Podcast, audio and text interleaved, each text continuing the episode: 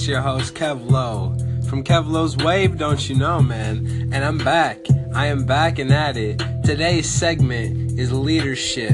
Man, I'm super excited because this is something that people ask me about. This is like just just the some tips I have on you know something I've learned in the past couple years on how to be a leader and just take control of a situation and being able to put people before yourself on a team.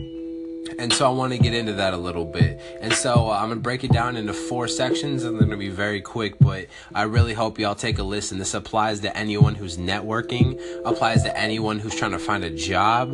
You know, these are some skills that you need. Just something that I, I think that'll be very valuable to you, all right? So without further ado, welcome to Kev Lowe's Wave and my episode today on leadership. Hey, let's go. Let it ride out. Woo! Alright, alright, alright, fuck that, let's go. Alright, so I'm gonna get right into it. Um honestly, like the first step I'm gonna say into like how to lead a team and how to be a leader in situations and uh, you know, is let others see you serve and then encourage them to join you. So when you're doing these tasks, you can't just be all game, all talk. You know what I mean? You gotta you gotta do what you're saying you're gonna do. So if you're telling someone, "Hey, this is what we're gonna do," have some credentials behind that. Ha- have some be like, "Hey, you know, I'm. This is the first step into doing that, and I've done this, or I can prove this because I can, re- you know, prove this return on your your investment in your time." And so, as long as you let others uh, see the way you want them to serve and encourage them to join you, I'm sure they will. All right, so this next one's very important. So after you have shown these people, all right, this is what I want you to do for me and this is how I want you to do it, make sure they know that you care.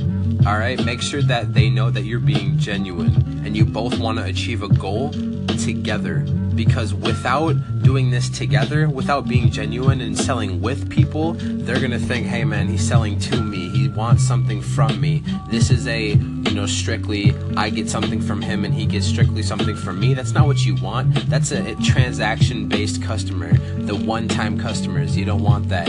You want to be able to hold relationships with people because in the long term, if you both grow, you can both do something better for each other.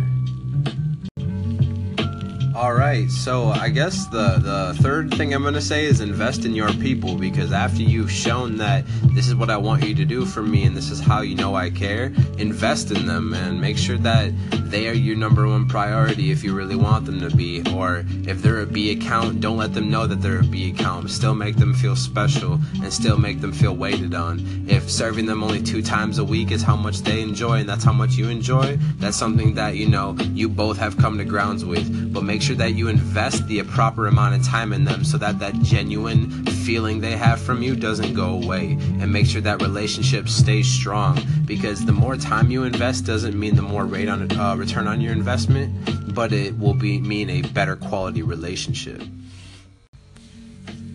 all right, so the last one, after you invest in your people and you make sure that they know that they care, you know, um, and you know, after you go through this process, you're gonna make sure that you don't place restrictions on your your willingness to serve them and their willingness to serve you. Meaning, after you invest this amount of time into them, make sure that they know where you stand with them after in your relationship. Are you guys on a, you know, purchasing regularly basis or are you guys, you know, communication? Are you guys friendly with each other? And this can go for recruiters too. When you're trying to find a job and you're at like a job fair and you're talking to these recruiters, being out of college or whatever, whatever have you, make sure that you know where you stand with them when you're talking to them. That way, you come off professionally because without your first impression, uh, you can't, you know, you're no one.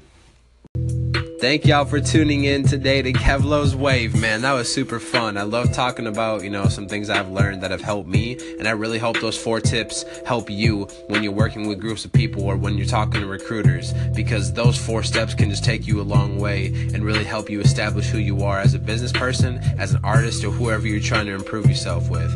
So that's all I got to say today. Um, I will not be on tomorrow because tomorrow's Valentine's Day and I'll be talking to my lady and hanging out with her. But otherwise, otherwise, I hope y'all have a great day. And if y'all want some flame beats again, feel free to contact me at info at milesgraves.com because the beat I'm playing right now he made. So again, if y'all want to go come at those, you're welcome to. Otherwise, have a good Valentine's Day tomorrow and or Single Awareness Day, however you celebrate it. I'm out. Yeah.